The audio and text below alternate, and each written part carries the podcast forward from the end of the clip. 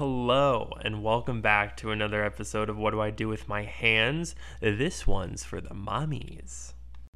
Cause, um, cause it's, cause it's Mother's Day. Um, anyways, this episode is brought to you by the Burden Agency.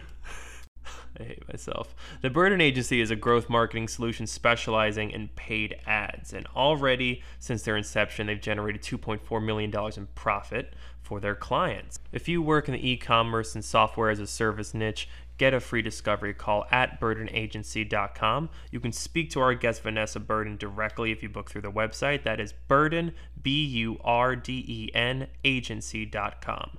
Thanks so much for listening, everyone, and I hope you enjoyed the episode. Sorry for the audio quality. My microphone uh, decided to stop working right before, so that was like a really cute thing that I had to deal with. Anyways, enjoy. Vanessa, how the heck are you?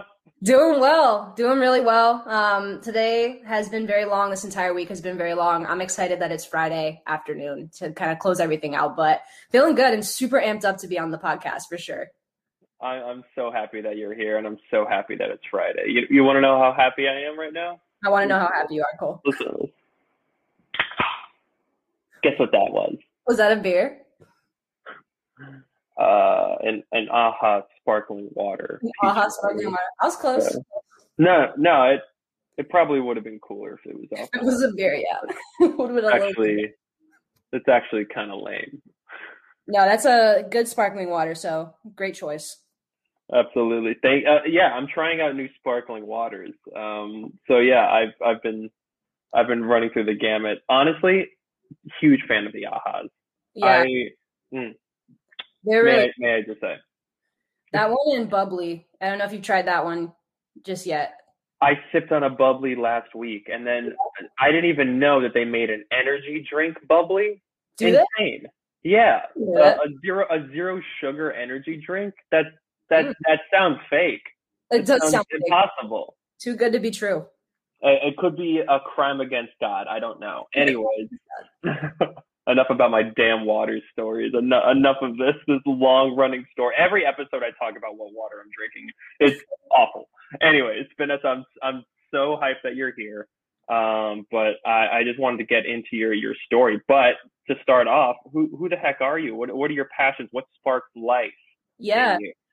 For sure. Well, of course, my name is Vanessa. I am in digital marketing currently. And really, what I'm trying to do with my life, besides building the companies that I own, which we'll talk about later, is just putting out like my own creations that are relevant to me and my personal brand. Um, so, pushing that a lot onto social media. And with that, I'm just really trying to get over the anxiety of getting out there and like being as visible as I have been recently. It's been about a year where I've been growing my personal brand kind of in the public. And um, it's definitely been a battle in terms of anxiety and a lot of things going on. But I truly do love it. Um, I love getting on camera. I love talking to the people that are engaging with my content. Um, and a lot of what I am passionate about does come back to that my ability to create, put it out, and then get a response and interact with people. Love talking to people and, and engaging with them. So, um, a little bit about me and my background there. Um, really, really loving creating, and that's definitely been a theme in my entire life growing up. Um, always loved writing, transitioned to photography, dabbled with videography, not including myself on camera for a little while, and then kind of transitioned to that sitting in front of the camera, talking about random things, whether it's about wellness, um, entrepreneurship, marketing, whatever. That's kind of where I'm at um, currently. I love it. I do have to say your TikToks are awesome. They're super Okay. engaging and they're not they're not like annoying. You know what I mean? Like you ever like look at a TikTok and you're like, this is immediate sensory overload and I cannot take this. No, definitely. I try to I try to do something unique that's a little bit different than what you see on TikTok. I try to not sell out and do the whole dancing thing, even though I have done that because it's what performs well. But I know exactly what you mean. There are a lot of cringy things on TikTok. Um, and a lot of things like when I first started out posting on the app, it was when people weren't on TikTok. This was early 2020 before the pandemic um, hit us. So I've definitely my my content's definitely gone from a little bit cringy to more refined and like more unique to me. Uh, but I'm glad that you've enjoyed it the little bit that you've probably seen. yeah, of course. So wait, how did your content start? I'm just curious. Yeah, like back in uh, 2020. Yeah, like where Yeah, so I was in law school at the time and I was really, really hating my life because I didn't want to be in law school anymore. So I was really just trying to find like any avenue um, that I could use to leave law school. Um, my mom wanted me to be in law school. She didn't want me to drop out.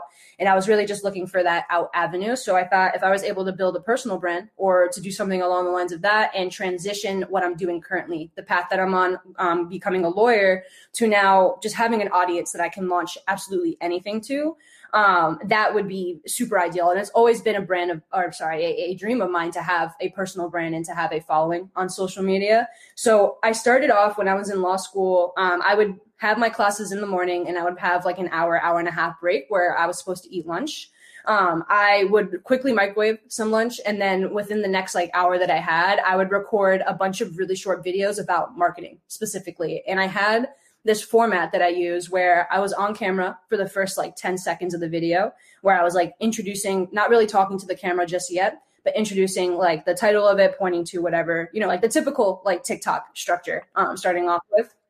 And then I had this, um, if you follow me, if anyone follows me on TikTok, you know about the green shrubbery wall. It's been there since the beginning it's an OG for sure. I would turn my camera around and just list things out. Like I would have the camera showing the wall itself, and it was like a super trendy, attractive thing to a lot of Gen Z right now. It was like a trend to have lots of greens. There was a whole effect on TikTok that was like a sparkly thing. I would turn on all that those effects that was working really well there. And um, I would literally just list like things about marketing there. So I started off like super easy format and pushing that type of content, like that same exact format out two to three to four times a day in the beginning and um, within the the first month, I believe I hit five thousand followers. So that was the most followers that I ever had on any Whoa. platform. Yeah, that was huge for me. And then um, since then, it's just continuous growth. And I've been a little bit stagnant recently because so much is going on. I haven't been posting as much as I used to. Like that mm-hmm. two to three times a day is just not sustainable in the long term. Yeah. Um, but really started off with that format. And it was good because it really built that personal brand for me. People knew when they saw my content what they were getting. They were getting the green wall, they were getting marketing or wellness, and that was it. Um, and since then, I've, I've, transitioned to more like don't really care what's going to work well on TikTok. Like let me just talk to the camera type thing, and it has worked well. Um, so I'm glad that I can now stray away from the typical like TikTok format where I, I feel a lot of creators are stuck at. Yeah, yeah. It seems like it was like a pretty structured format. You know, I think yeah. it's cool that you know you're being rewarded for you know being more you know authentic to yourself without you know putting so many constraints on you. So, do you really think the TikTok algorithm re- rewards like that much content of, of posting? Because like I mean, truthfully, I'm not like a huge TikToker. I I mm-hmm. post my my occasional dumb stupid video, but uh, I love yeah, I don't put them down. You are a comedian out here. Thank you. Thank you. Namaste. Absolutely namaste, Vanessa. I'm unworthy. But but yeah, I mean I, I, guess you can call this podcast my my personal brand. So like, you know, I, I'm only recently like diving into like developing a personal brand and putting myself out there, trying to be, you know, consistent and, you know, paying attention to my analytics, all that stuff. But TikTok awesome. is a whole nother beast that I don't even want to try to fathom. Uh, yeah. TikTok definitely rewards the like frequency that you post up front. And the algorithm actually is going through some changes right now. Um, it's focusing more on different metrics like over time and i've been lucky to observe the algorithm longer than i've been on the platform so it's been a little over a year for me since i've been making content but i was a very early adopter of tiktok way before it was okay to even have a tiktok and that's because my little brother he was, I think, 14, 15 at the time. It was transitioning from Musical.ly to TikTok. He wanted to make content on the app. And um, being the big sister that I, like, great big sister I want to be, I downloaded the app hesitantly and it drew me in. It's always been as addictive as it is now. Um, just now a little bit more socially acceptable to have that profile. But um, in the very beginning, it was frequency. As many times as you could post in a day, the algorithm would reward you because the odds that one of those posts are going to make it to the For You page and get extra visibility is just heightened from a statistical standpoint. And when the algorithm was first starting, or sorry, TikTok was first starting off, the algorithm had a lot to do with retaining people on the platform. So to retain people, they needed entertaining content. And the more content you push, you kind of got rewarded for creating and providing that content that retain users on the platform. Now it kind of looks different. We're thinking um, instead of, you know, caring about watch time, which is a really big metric in kind of hacking the algorithm, um, just in the past year, 2020, and um, mm-hmm. comments and just general engagement percentages, it seems like it's focusing more on shares and a few other metrics that is kind of a mystery. Honestly, I've spoken to engineers at TikTok and they don't even know 100% what's going on with the algorithm. Whoa. Yeah, so it's it's a mystery and it is going to go back to it constantly changing. Um, you can't really stay up to date to something unless you're the person that created it when it's rapidly transitioning. And TikTok's been, of course, experiencing since March of 2020 an influx of users of all different demographics. Yeah. So what it seems like they're doing now is they're transitioning more to optimizing the paid end for paid advertisements because what I've been seeing is less of my videos getting pushed to the For You page, more ads on my For You page. And I've also, excuse me, been getting more surveys, which means that they're trying to collect their own first party data to use that to have better advertisements. So lots of things happening with TikTok right now. And it looks, the landscape itself looks very different from when I started in March of 2020. Do you think they're gearing up for another like explosion of growth? I could see that, yeah. And what I think it is is they used to have majority Gen Z um, people on the platform. Now we're seeing so many different generations. My partner's mom is on TikTok. My mom is on TikTok. My dad is on TikTok. Like we have so many different people hopping yeah. on I don't know if it's increasing the amount of daily users that we have, but I think TikTok is trying to transition into understanding how they can make money from these different segments of the market. And that's, mm-hmm. of course, their business objective, revenue, and all of that. And I can see that definitely affecting the organic end in how much visibility you have, because now you have to throw in those ad spots. And more and more companies, too, are hopping onto their ad platform because it's unbelievably cheap compared to other ones. Don't know how long that's going to last, but they're really mm-hmm. capitalizing on that right now. Wow. Jeez. Yeah. So you're clearly a guru. Absolutely. I wouldn't consider myself. And I, so here's the thing about TikTok. There's a lot of TikTok gurus, like quote unquote, right now that claim they really understand what's going on with the platform. I actually I want to make a TikTok about this. I was going to do it today, but um, straight up, I woke up from a nap right before this, and I never got to make it to TikTok. so I appreciate the honesty. I was going to make a TikTok about this though. There's a lot of gurus on the app that just very clearly don't 100% understand how the algorithm works. Um, and that's not my niche, and I don't want to dive into it because that being the TikTok guy or the TikTok girl or whatever is in itself a personal brand that a lot of people are building right now. And I don't really fit into that because I don't make that type of content. Um, and it's also that the users, I don't know if you've been like on TikTok, the platform itself, and like read any comments or anything, but the users on TikTok are like ruthless. Like they don't hold back at all. They yeah. are the meanest people. Like it's honestly like they brought bullying back. That's what it is. Like like uh, cyberbullying is like trending right now on TikTok, which is terrible. to be honest, I I received so so much cyberbullying as a kid. It was mostly like AOL Instant Messenger, and you know really? like you would add someone with yeah they they'd have like an avatar like Skaterboy86. I'm like, who is this? Yep. And then yeah. like I would pop in a chat room and they'd be like, you're fat and ugly, and I'd be like, well now mm-hmm. my day is ruined, and I had to fire up the dial-up connection just to experience this. But oh. now it's like a step further. I see my my main like scrolling social media app is Twitter right now, and I see co- constant comments of TikTok, like just evil stuff. Like, oh, this person posted a really sad TikTok. Their friend passed away. Just constant jokes in the in the comment section. Like, Jesus Christ.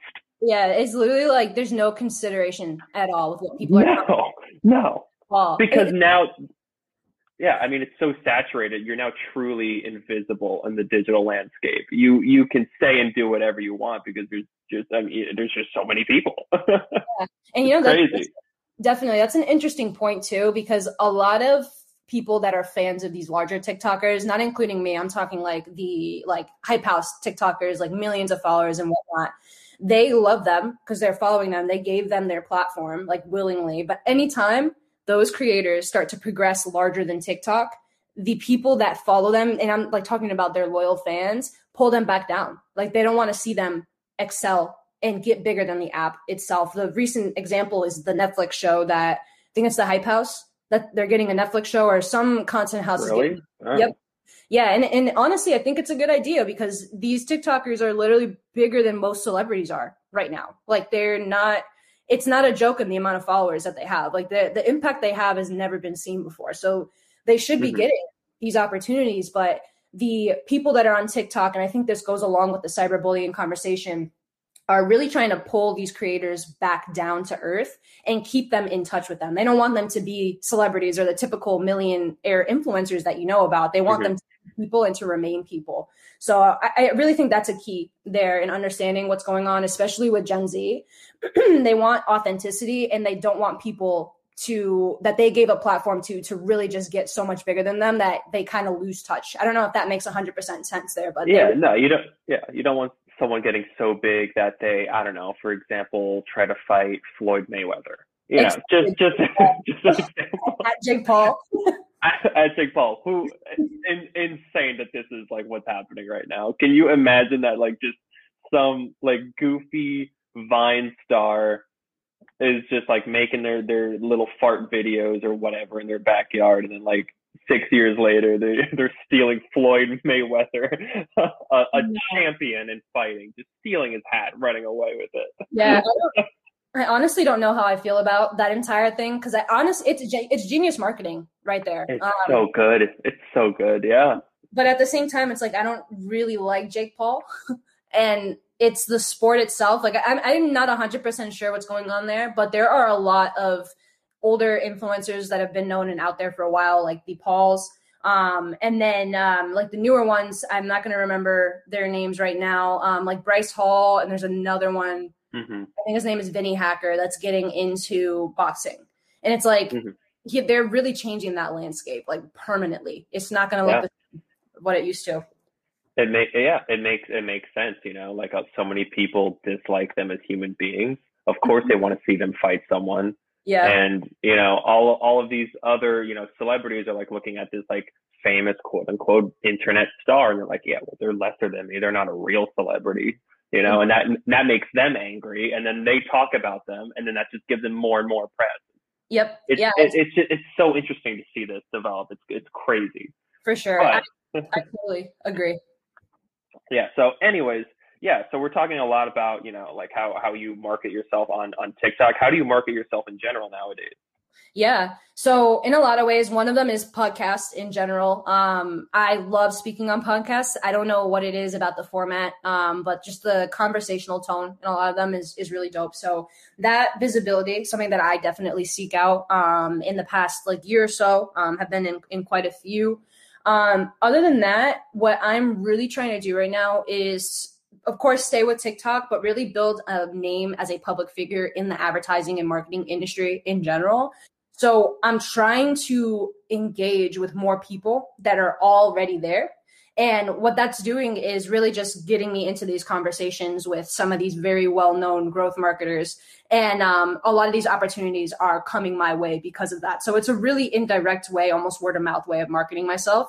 And that works really, really well um, because the the space in itself on cold marketing, like you are running advertisements about your agency, your personal brand, whatever super saturated and not a lot of people are differentiating themselves. So you see the same type of ad and the same type of sales funnel over and over and over again on all these platforms.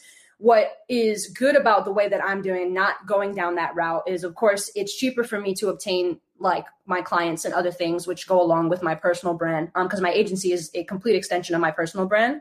Um, mm-hmm. But it's creating this referral network that is super super warm for new leads so basically, when we get somebody to come to us, and we actually just closed, um, I got this email as I was taking that nap I mentioned um, on our biggest client to date from a referral. Um, it warms them up so much so that they feel super comfortable with me before they even talk to me. So I'm really just trying to plant those seeds and wait for them to bloom and come back to me. And so far, that strategy has been working really, really well. So lots of word of mouth and just conversations and talking to people and getting my name out there. Absolutely. I love it. So I want to get a better sense of what your day to day is like. I know we were talking a little bit before the podcast, but I do want to hear like how how did your week go? What what stuff have you been working on? Yeah, so um, I have the same routine basically every week. I'm really big into routine, um, but also being responsive to like how I'm feeling and um, like how I'm sleeping and all of that. I actually have this thing called a Oura ring that allows me to track in depth my sleep patterns, which it gives me a suggestion at the beginning of the day of how I'm probably going to be feeling. So I really take that um, like to a T and kind of schedule my days around how it's very likely going to go. And that ring in itself, it, it just tracks things like my heart rate variability, my REM sleep, these different things that you don't get with like an Apple Watch. It's like a little bit deeper um, than that. But yeah. I really take that from a biological perspective. I, I biohack with it essentially, and I plan my days around um, how it's going to say I'm going to feel. And um, with that, I love to. So I just got an iPad, and it's literally been like the greatest purchase I have ever. I got it with my stimulus check. Thank you to the government. I'm so excited that I have it because what I normally do is I plan out my weeks like by the task on Sunday night and then I will distribute the tasks each day. And then when I wake up on that day, like just say on like a random Tuesday, I look at the tasks that I gave myself for the day and I plan my day by um, time blocks. So I'll be doing X from 1 p.m. to 3 p.m. and etc.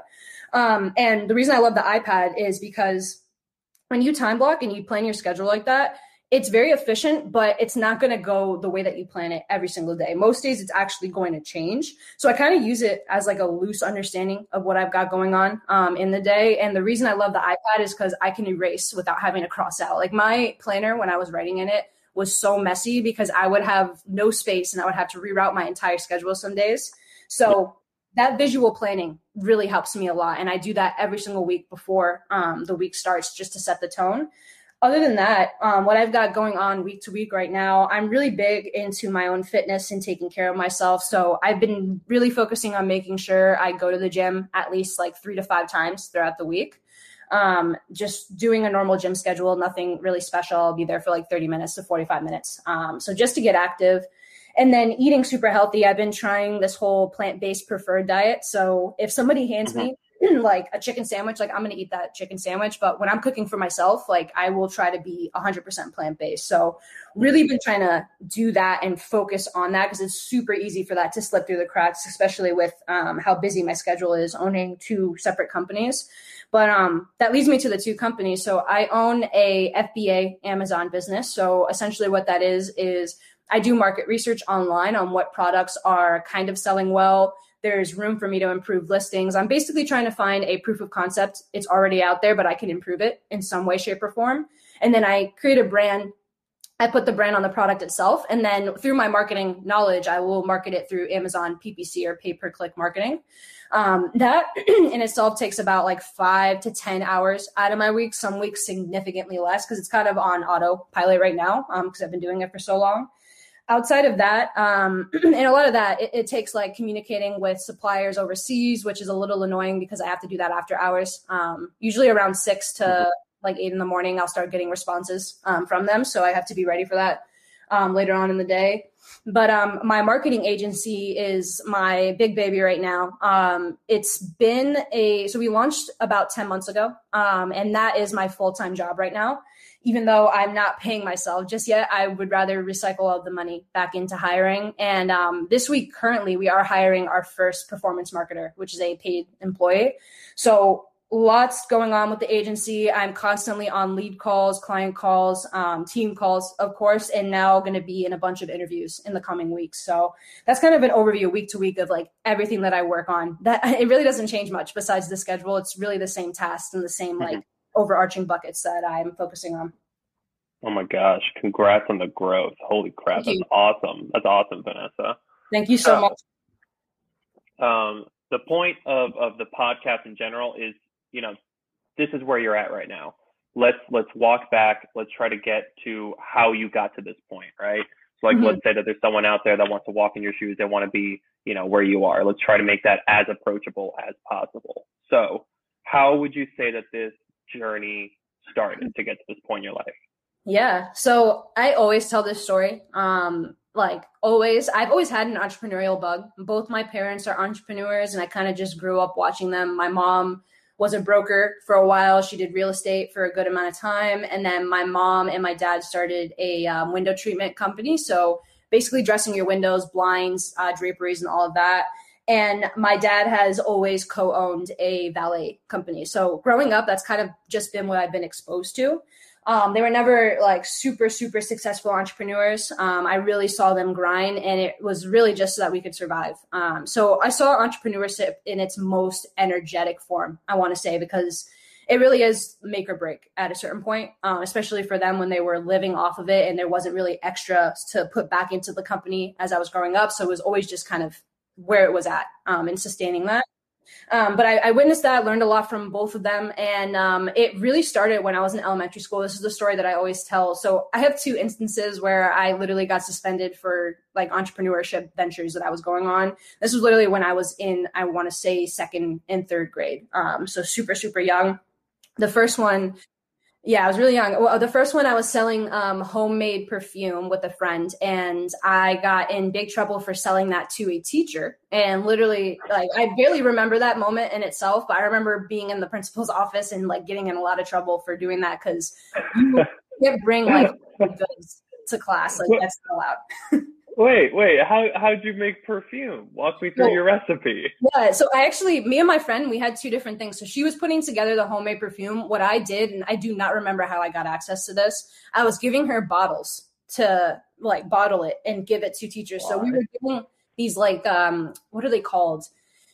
They're basically i'm not remembering the name of the type of bottle it is but um, i'm pretty sure my mom already had it and i was just bringing it in for her to put it in there um, take it home put it in come back. And the little value proposition to it i don't know how she made the perfume to this day but she was putting little flower petals in them. So people loved the look of the perfume itself no matter what it smelled like. And like i said teachers were buying it as well. So um, got in trouble there with that. And the second one is very, very weird. Just want to prepare you. But I, I was a weird child growing up. But um, there were these really weird looking ants, like ants the bug um, outside in the mm-hmm. playground mm-hmm. and i remember everybody was like captivated by them like they had these really big horns and i just remember being excited about these ants so what i did was i took one and i put it in my cubby and it was my pet like i again really, really it was my pet, and everybody got excited about that in my class. So what I did, I took my pencil case and I collected a lot of them. This is the one that I have a good memory of because I got in pretty big trouble, yelled at in front of like the entire like third grade class um, for this.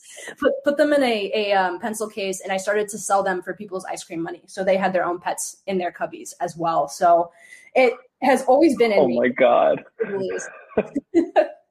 oh my um, god. Yeah. Okay that's so cool. I don't have um, any ideas like that.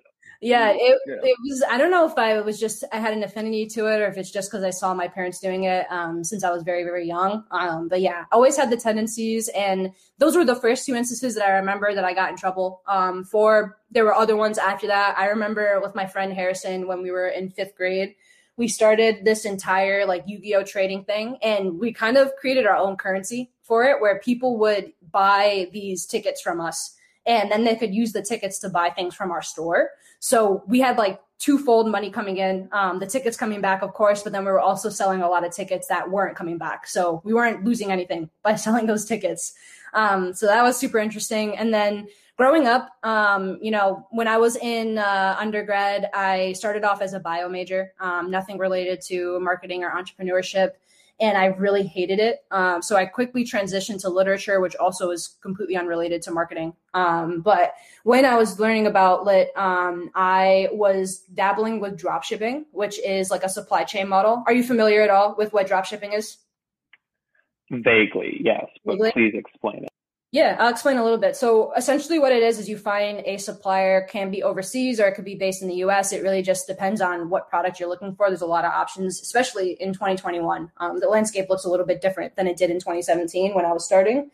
Um, but what I did was I was drop shipping leggings um, to people. I was running Facebook ads. It was a very, very small store. I was not very profitable at all.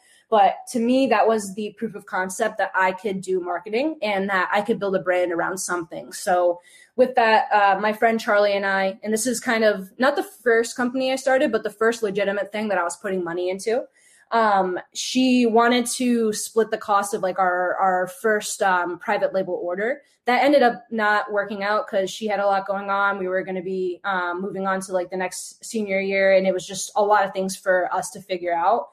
Um, but that was the first time where I actually saw like, okay, like this is real. Like I can put something out there, pay some money for it to be shown to people, and people may end up buying it. Um, very, very first time getting into it. And I forgot to mention, I own a marketing agency now. The very first official company that I started was a marketing agency in the youth sports niche because I grew up playing soccer um, like my entire life, like since I was pre preschool basically. Um, playing soccer, played competitively. I thought I was going to go to college to play. Ended up not going because of a concussion that made me lose a scholarship that I had at the time.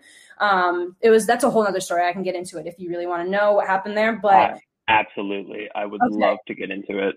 Yeah, so basically, um, I was playing competitive. Sorry that you just heard the uh, my phone go off, but um, I was playing um, competitive soccer, travel soccer, and I was also playing high school soccer um, with my friends. We would all like the majority of the soccer team play flag football together at the time um, i had a division one scholarship to play at samford university sam not stan. That was always something i had to clarify that i felt so bad clarifying because stanford is such a better no like better school than samford is. Samford's like a small christian school um, in alabama which i'm very very grateful i did not go to. Just want to throw that out there. Um, everything happens for a reason.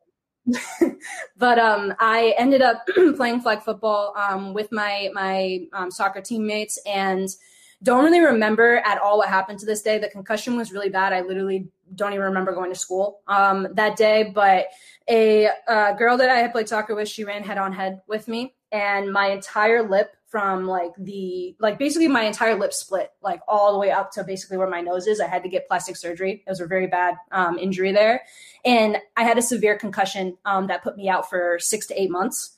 Um, I think it, it was it was six month period that I was feeling a lot better, but I wasn't able to return to sports for a little bit after that. Um, but with that, they wanted to redshirt me, which basically is you're not on the roster your first year, like you can still come. And they wanted to dilute the scholarship so much so that it just wasn't worth me going to this private Christian school in Alabama. So um, I ended up applying to other schools and I ultimately ended up at Florida State University and that's where I, I launched this um, company that filled very quickly. It's a marketing agency for the youth sports niche. I had a lot of connections in South Florida regarding that, and what I wanted to do was bring in leads. So just bring in parents that were interested in trying their programs. And um, at the time, I had zero knowledge on how to run a company, zero knowledge on how to put together a proposal, and all of these things that you have to do when you own a marketing agency. So that exposed me to that world um, at first. And I really, every time I explain the marketing agency to a new team member, like an intern that's coming on board, I always tell them about that story that like Burden Agency is an ode to that first failure there, um, which that first company was really inspired by what I had going on when I was a child and the opportunities that were kind yeah. of presented to me based on my connections there. Um, but yeah, there's a, a lot of instances going back to it where I was a kid and I was really trying to build a company without re- understanding what I was doing at the time. So lots of uh, trial and error there for sure. yeah, yeah, absolutely. I mean, it, it sounds super impressive. I mean, you know, like it seems like you you you figured a lot of things out, and you know, you can classify it as a failure, but obviously, you know, it's it's not as a part of your growth. For but, sure. I mean, it seems like you had to figure all this stuff out. How do you how do you figure that out? How do you how do you start a, a marketing agency from from nothing without any experience? That's crazy.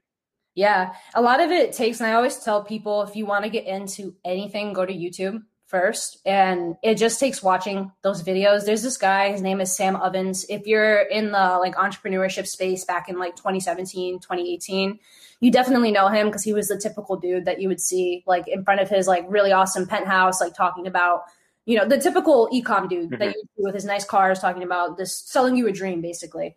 Um, but his whole thing was consulting, which is essentially what an agency is on a small scale. And to be a consultant, all you really need to do is know a little bit more than your client. You don't need to be an expert by any means. And honestly, there is no expert in marketing because the space changes literally every couple months. Like it, it is a very rapidly changing space. Um, so I, I, think for anyone that wants to start anything, whether it's consulting an ecom company, if you have a startup idea in SaaS where you really have to put together a team of developers, something that's a little bit more complex there, um, take that first step, excuse me, on YouTube. It is honestly the perfect place to start because you expose yourself to what you maybe need to know, and then you can like accompany that with actual resources that maybe you pay for, maybe they're free or wherever it comes from. So just exposing yourself to it. Um, and, and those failures definitely exposed me to more than I think I would have ever learned on YouTube itself. So starting on YouTube is great, but it, it ultimately goes to taking action and failing and learning from your failures. That's going to be the quickest way to catalyze your growth. Absolutely. Try the thing at the end of the day. I love exactly. it. So where are we on your story? Like where, what age were you? So yeah, you were in biomed, right? When I was an undergrad? And Yes. Yeah, so I was 18 at the time.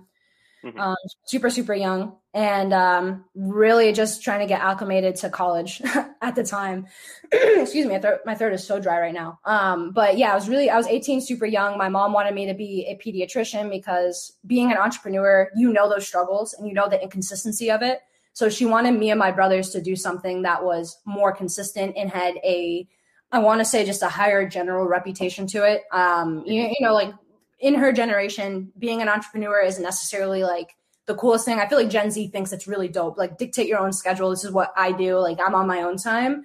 Her generation, it's like you become a doctor or a lawyer or you're a failure. Basically, that's kind of the way that she raised me. So super young, super impressionable, and really hating what I was doing. Um, starting off as a bio major, I was in the trenches with it, taking chem, chemistry, and um, taking like bio and a bunch of these random classes that were so irrelevant to my interest in general. So I, I quickly realized it's not the direction I want to go in.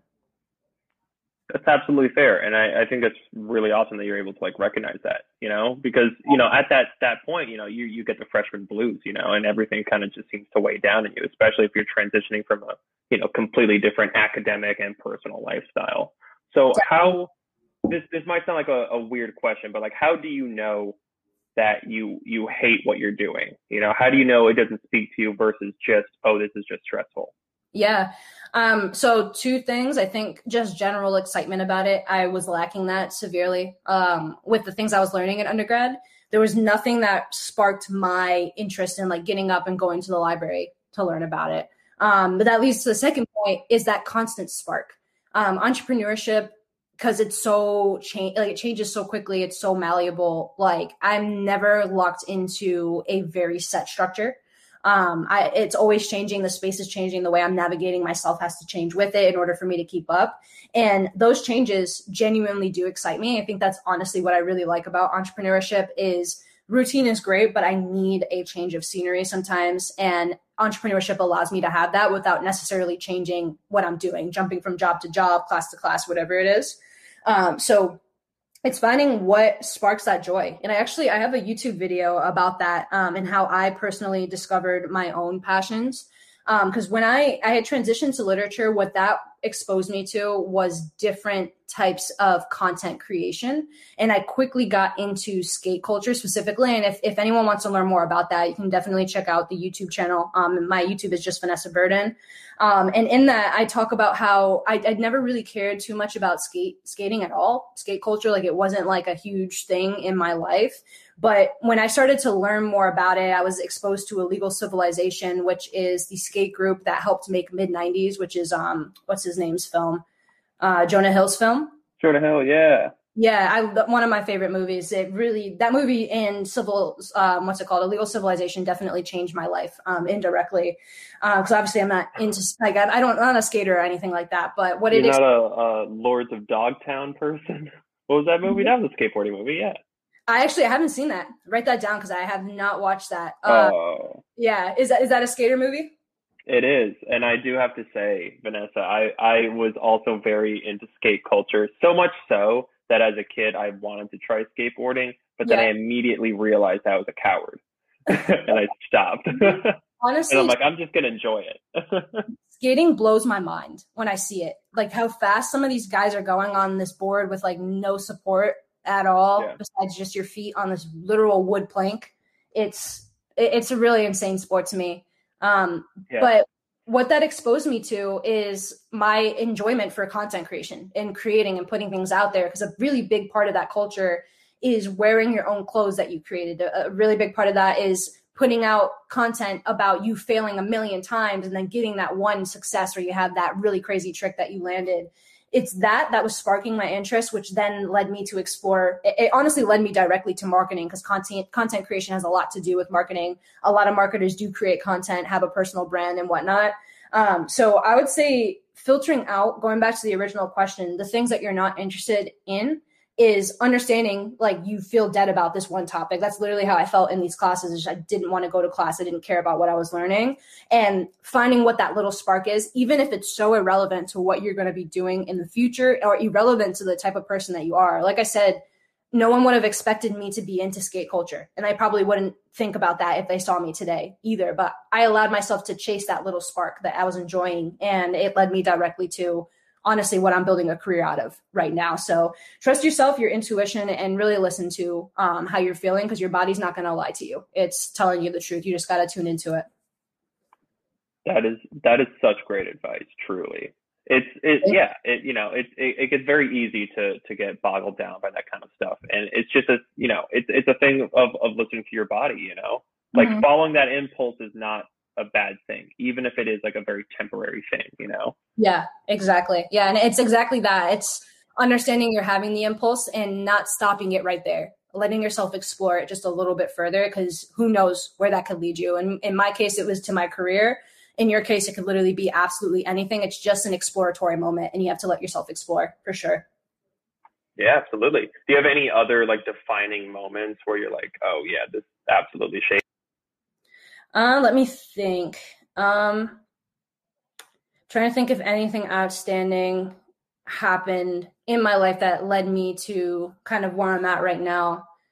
Um, it, I think it really is just me dabbling with e-commerce when I started to drop ship. Um, and this doesn't necessarily define me, but what it showed me is that I am able to do what these people that were making content about were doing. Um, so in this case, it was drop shipping. Then I transitioned to FBA and the defining moment in anything that I've done, content creation and whatnot, is me realizing that, you know, this type of success is attainable. And it doesn't necessarily have to do with who you are in that current moment. When I first started making content, like dabbling with it, um, so TikTok was the first success that I had. Before that, I was trying to make videos for YouTube, and one of them is actually still live. If you want to go see myself embarrass myself a little bit. Um, it's about um, selling b- used books on Amazon specifically. Um, just realizing that that everything that you're seeing out here is just very very obtainable and you have to believe in yourself and even though it doesn't feel like you can do this thing like when i first started making that content i was very awkward on camera i did not feel good about talking to the camera um, i didn't think anybody would ever engage with that type of content it's getting past that because who you are when you become that person you want to be, who you are when you own that company or working in that role, wherever it is, is not who you are right now. So, all of these different defining moments for me, exploring skate culture, creating content and whatnot, it's all just going back to understanding that I can do it. Like anybody can do it, and I specifically can do it. And it's that trust that I have in myself now that I did not have even just a year ago, because um, it's a constant evolving thing um, it is really going to make you feel near unstoppable. And when you do feel like you're stoppable, when you do feel like you're struggling and whatnot, you have those initial failures you can go back to and remember how you got through that initially. Um, so not one defining moment, just a culmination that all taught me that same lesson that if something's out there, it's definitely obtainable. You just have to put yourself out there. And if you're failing at first, if it feels weird, if it feels awkward, that's good because that means you're growing and you're learning from it. Um, and eventually hopefully perfecting your craft with it. So um, definitely leave you with that. That was a it wasn't didn't necessarily answer your question because that was like a bunch of defining moments, but um, definitely a defining. Yeah. No, it was it was absolutely what I wanted to hear. You know, a lot of cool personal philosophies that that kind of guide you. Yeah. So yeah, right. Um, so what what other skills do you think like are, are necessary in in you know getting into that that part of of your work, like marketing and, you know, I guess becoming a, a Vanessa, you know, what, what skill sets, what personality traits, what interests do you think are really guiding you? Yeah. So one really big thing that I did not have growing up, I was a really shy, awkward kid the majority of my life. Um, the ability to talk to people and just having really good social skills i was lacking for a very long time. So much so when i was an undergrad like i was confused as to why like my anxiety was so bad. Like i wasn't able to communicate with people the way that i was thinking in my head. Like it wasn't translating the way i wanted it to. So really big skill that i think defines me now is working through that and being able to have very casual personality driven conversations with people and just relaxing like that's a very big thing for me is i have the personality i have the humor i have the charisma like i've always had it and i knew that but i wasn't able to execute on it. So transitioning through trial and error honestly because i was still really awkward when i was an undergrad um, but was really stepping into who i am and who i felt i could be on the inside. Um, so definite big skill there um, my social skills i think and that translates to what i do at the agency right now. I'm basically the account manager and partially the growth marketer on a lot of accounts and what i'm really good at is selling people on things and getting them to trust me super early on in a relationship and not in like a negative way where I'm, I'm scamming you, right? Like I'm not trying to gain uh, one up on you for whatever reason. I want you to feel comfortable enough where we can develop a relationship, a long term relationship that's beneficial to both parties. And a lot of that communication, making people feel comfortable, especially when it's virtual. Like you and I are talking on this podcast. We're completely remote at the agency. So every single conversation I have is either audio or on camera it's hard to translate that charisma. So opening up conversation, throwing it onto other people, and also just ultimately being a really good listener because what I used to do in the past is constantly focus on what I was putting out, how I was responding to people, and how that was being translated by other people. When I transitioned to listening and then responding to what I was listening to, that's where I started to see my true self be able to come out because I was very cognizant of what was going on. I was kind of relaxing a little bit and I was able to respond to the stimulus in a very appropriate way, which I do think without being able to really explain it to a T, because you know, when I'm talking about those sales skills and whatnot, I think it's more of like a natural, innate thing that had to come out in me that some people may not have. Um, and I don't want to sound arrogant. I'm not saying I'm better than anybody in any way, but some people are good at sales and some people, of course, aren't going to be good at it. So it's just um, that coming out for sure. Um, in me and, and sales is a really big thing. Other than that, you had mentioned in like marketing and what makes me me. Um, I don't know why I'm like this, but math is super exhilarating. I'm not a math person, but math is like really exhilarating for me. So hmm. focusing on the data end and learning about data has been a really big driver of my success as a marketer because a lot of people that are in this creative field, and I do consider myself to be in like a creative data driven field, um, focus more on the visuals of what's going on and they focus less on the numbers. And if you focus on the numbers, the numbers one are never going to lie and two they're always going to tell you a story no matter how little you have or how much you have. Um, so getting comfortable with that and like i said it, it gets for me super exhilarating to get like a math i guess not necessarily equation but driving the correct insight from a set of numbers is like super big in marketing and, and has been a skill that i've developed over time. So um, that one is is like I said a, a, big one. Numbers and getting comfortable with it, and um, looking at the creative end through the lens of quantitative data is is really big for sure. So let me ask you this then: um, Would you ever hire an intern or anyone who does not possess those skills? Yeah, for sure. So when we're hiring, we're actually looking more so for personality than we are looking for hard skills. Of course, we have requirements because to work in a certain position, like you just have to have done X before to understand um, how it works and to drive results at our agency in general. But um, it, it, comes back to that personality. When we were hiring our second round of interns, right now we have four interns at the uh, agency, and they handle a lot of the back end functions and a lot of our social media functions. And um, we had about you know, we had about 150 applicants, I want to say, uh, maybe a little bit more than that we quickly narrowed it down by the resume, of course, by your skills, but we cut a lot of people that were not able to hold communication with us, hold conversation and whatnot with us based on their personality over their skills in itself. So the the numbers thing, the data thing, um, you know, it, it's good to have, but it's something you can learn in the same way that I learned it. And um, the program at the agency is set up to teach you how to do these things. We actually use a really good training platform that some large companies like IKEA and Google use to train their marketers. So you're coming in to learn. I'm not necessarily concerned about you being the, the most intelligent person out there in the world. I just want to know if you're going to be a hard worker. And if I can sit here on Fun Fridays with you and have a conversation with you, that is super important, especially for a young company and developing that company culture. Um, so I would say, you know, skills matter, but I think it comes back to your personality and ability to just generally communicate with me. Absolutely. I love that. I, I truly do. I'm I'm very tired of, of going through interviews where it's really just recounting my resume bullet point for bullet point. It's yeah. like just just constantly just like I, I feel like I'm I'm in like a rut. Just like I have all of these like key points I want to like communicate and then like here you go. It's like a transaction, you know? And like at some point I'm like, Yeah, are you trying to hire a robot? Like what do you want to know anything else about me? Yeah. I think you know? it's, easier, it's easier at a company like my size where we are super tiny. I mean, we've only had like over time and it's only been 10 months, like about like 10 team members, maybe like a little bit more than that. It, it probably closer to 12 or 13. Um, cause we had a first round of interns and we had more interns than we had now, um, on deck just to help us with the launch. Um, but it's hard with those larger companies to translate culture. It's very cold. I've learned and I've gone through the job application process even in the beginning of when the agency was launching because there's the unsurety of like, do I need to get a job when I graduate? I'm also in a master's program right now. I, don't think I've mentioned that um, to this point, um, finishing that out. And basically, the point I'm making is it's really hard for the personality to become that factor when you have – a persona that that hiring manager is looking for and that's usually skill based so it's hard for that to come across especially at those larger organizations.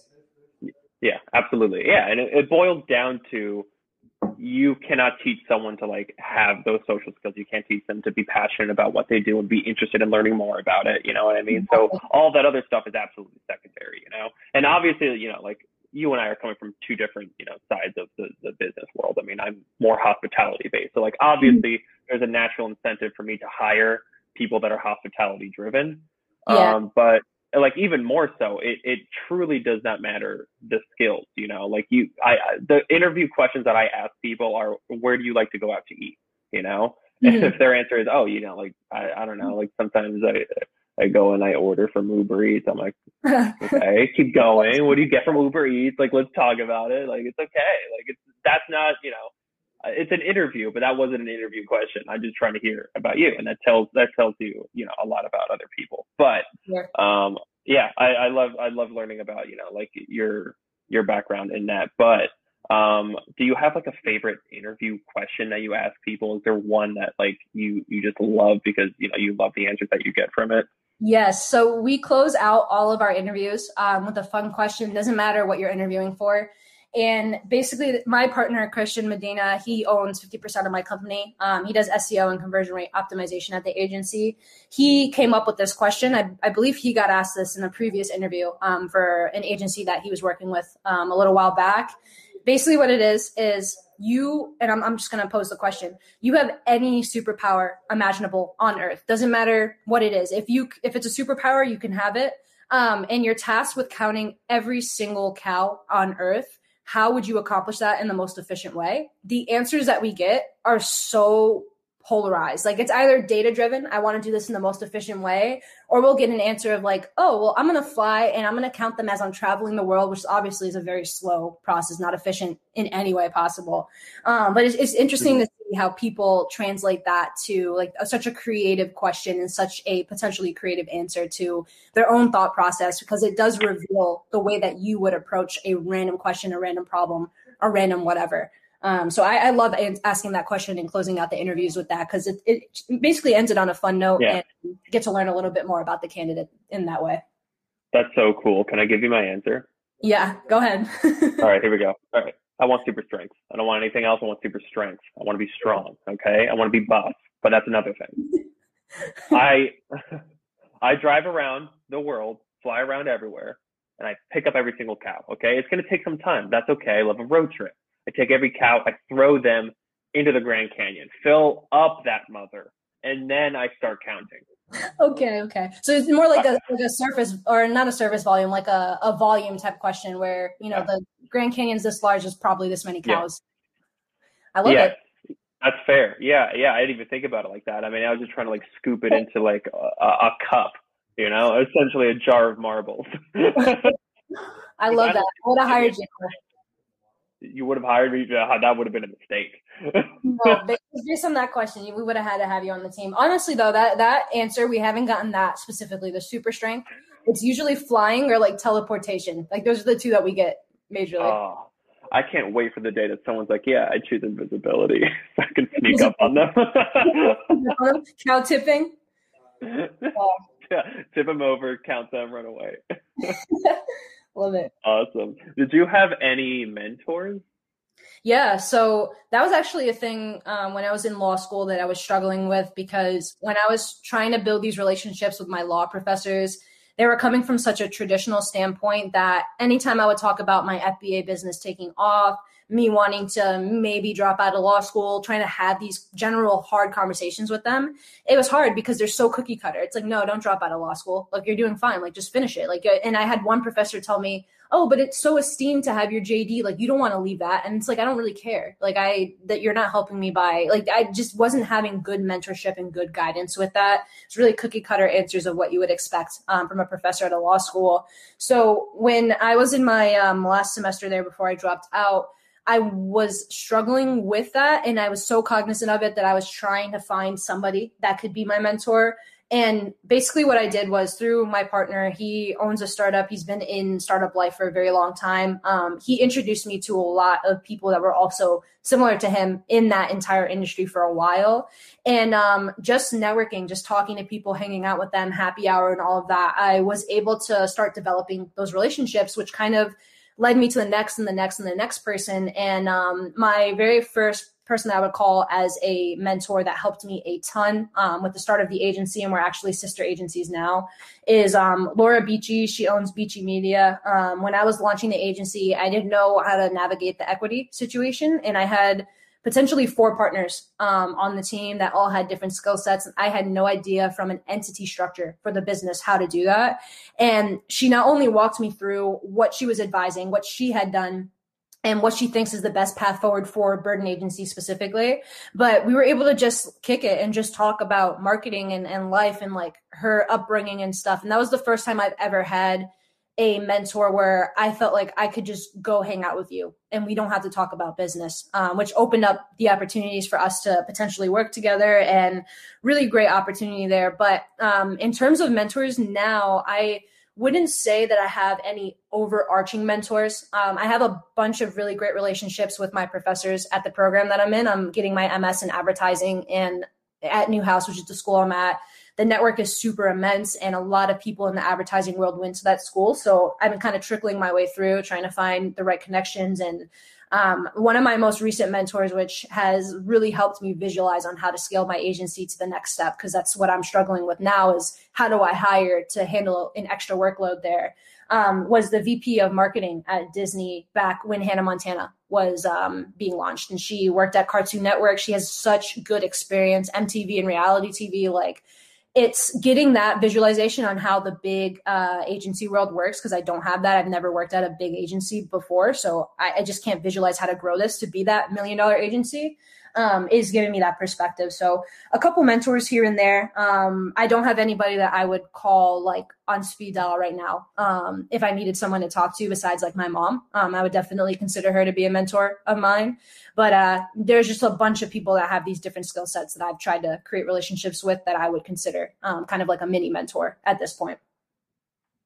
That's awesome. I love it. Yeah. I mean, I'm I'm constantly pushing myself to try and find a mentor like in every you know, either, you know, new position I find myself or, you know, whatever, whatever career path, whoever I'm networking with, I'm trying to find someone, you know, who I can have that, not only like a professional mentorship, but also that, you know, personal investment because that can just get you so far. Right.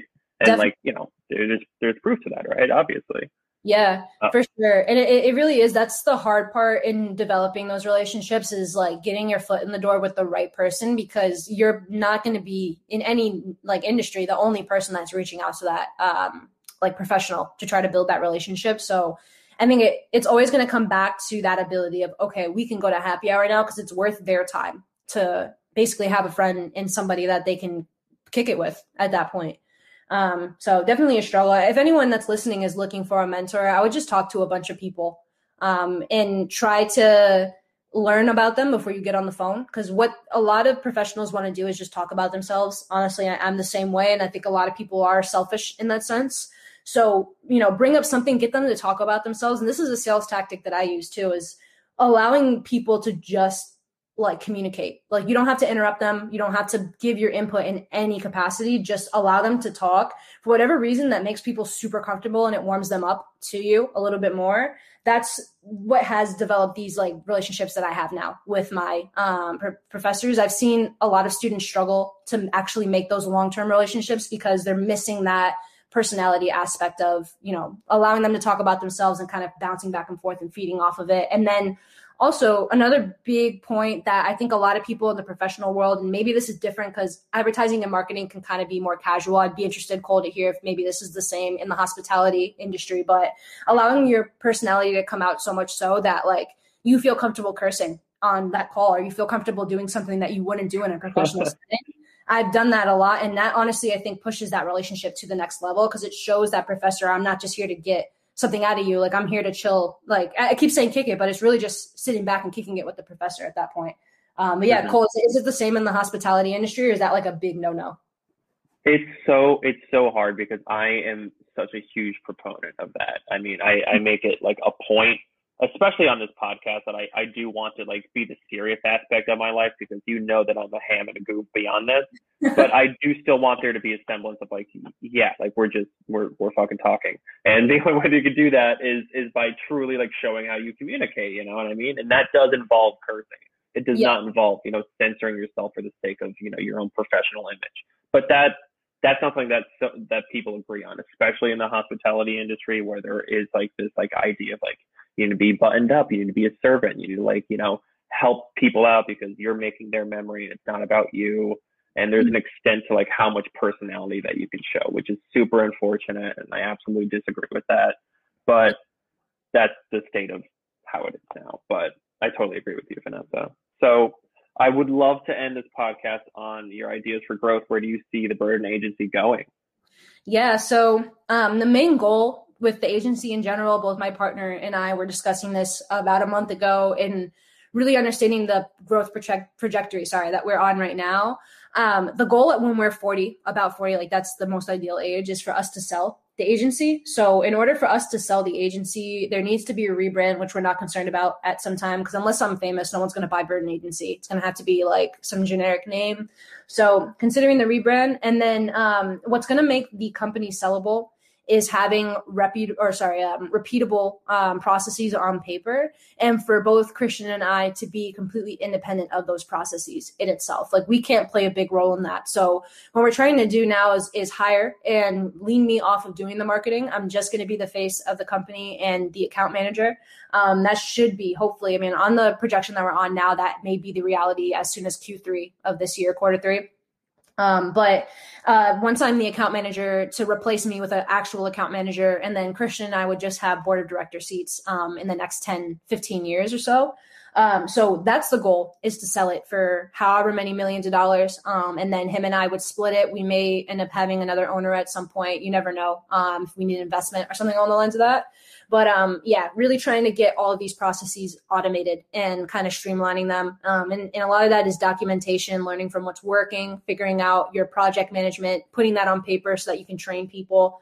Um, one thing that I'm working on right now, of course, we already have training documentation and a training plan put together for this paid employee but um, making sure that everything that I would do is on paper or in a video somewhere so that general marketer can go and watch that and do what I would do. Um, so it's the same value you're getting by working with me, but it's somebody else doing it, which allows me to ideate, create more content, grow the brand. It really just opens up Christian and I to do those bigger picture things that involve growth at that point. Um, but really quickly too the uh, clearco um, so clearco is a venture capitalist um, they are democratizing funding in a lot of ways typically VCs will take a percentage of equity from you, and that could be a pretty large chunk depending on what the VC um, is looking for, how much money you're getting, and whatnot. Lots of variables to consider there. They have different programs and basically what they do is they'll give you x amount of money and for a time period usually four years they will take a very very small percentage of your revenue. So they are servicing a lot of clients and um, we were actually just picked up as an agency partner with them so what that means is they're referring about two to five leads a week to us, and those leads have anywhere between three thousand to fifteen thousand dollars worth of revenue um, per lead coming in. So there's a lot of potential, and we're really trying to close on these immediately so that we have capital to expand. And then what I want to do is hire appointment setters. Um, basically, an appointment setter is like your own personal like call center, but on a very small scale. And I want them to do the cold calling for me because I absolutely hate doing cold calling. Um, anyone that's ever done it knows that it's the most demeaning thing like ever. It hurts your soul to be rejected so many times. Um, I don't want to do that. So the immediate goal, besides streamlining these processes, is to train appointment setters so that I don't have to do that anymore. And on top of this Clearco agency partnership and also just organic leads that come to us from my social media channels, we have another um, lead generation thing that's working really well. Um, so lots of things going on, but there's a lot that plays into that growth. And it really takes removing me from a lot of the roles that I'm playing right now at the agency. Yeah. So if anyone out there knows how to count a cow with superpowers, you have an interesting enough answer, hit up Vanessa. Absolutely. Again, congratulations on your growth. Uh, I cannot wait to see where you're going to be the next 5, 10, 15, 20, 45 years, right? Yeah, thank so you. Thank you. Yeah, for sure. And I'm very excited. I know the podcast is really new to see what you do with this as well. Um, you know, the format in itself, I've had a really great time. I've been on a lot of podcasts and this was one of the most organic conversations I've ever had on a podcast. So keep it up. Uh-huh. Sure. It feels really good, um, at least on my end, and I'm sure the listeners feel the same. Thank you so much. Now I'm blushing. Come on. and it's not because I've had alcohol either. I'm clean, sure. babies. Thank you again. What do you have to plug, Vanessa? How do people find you on the internet? Yeah, so I am, you can find me on any social media channel besides Twitter at Vanessa Burden. My Twitter handle is at Vanessa Burden3. That's because someone already claimed it and I haven't been able to get it. But um, I'm Vanessa Burden everywhere else. And if you do want to talk, you can always set up, if you're interested in marketing services, um, set up a discovery call. It's 100% free, nothing locked in on uh, the agency website. That's burdenagency.com. Um, but if you want to talk to me personally, so if you want to talk to me, that's not the best avenue to go down unless you're interested in our services because we'll be able to like weed you out. Basically, we have a whole system to weed out unqualified leads. Um, but if you want to talk to me personally, feel free to DM me on um, any of those channels. Instagram will probably be the quickest way to get to me. Um, but yeah, super excited. Hopefully, you know, at least one listener will come out and listen to me. I had mentioned, uh, or sorry, talk to me. I had mentioned in the beginning of this podcast that that's one of the things I love about having a brand, a personal brand, is just communication and, and getting on uh, random calls with people and just talking to them, learning about what they've got going on and helping them in whatever capacity I can. So um, I don't bite, is what I'm getting to. Definitely reach out. I would love to talk to you. Heck yeah. Uh, and everyone else, thank you so much for listening. Uh, you can find the podcast at What Do I Do with Show on Instagram. Um, leave a, a, rating anywhere you listen to podcasts. Please tell your mom, tell your dad, tell the mechanic fixing your car, the cute Starbucks barista. um, thank, thank you all for listening. And again, Vanessa, thank you. Thank you so much, Cole. Have a great time.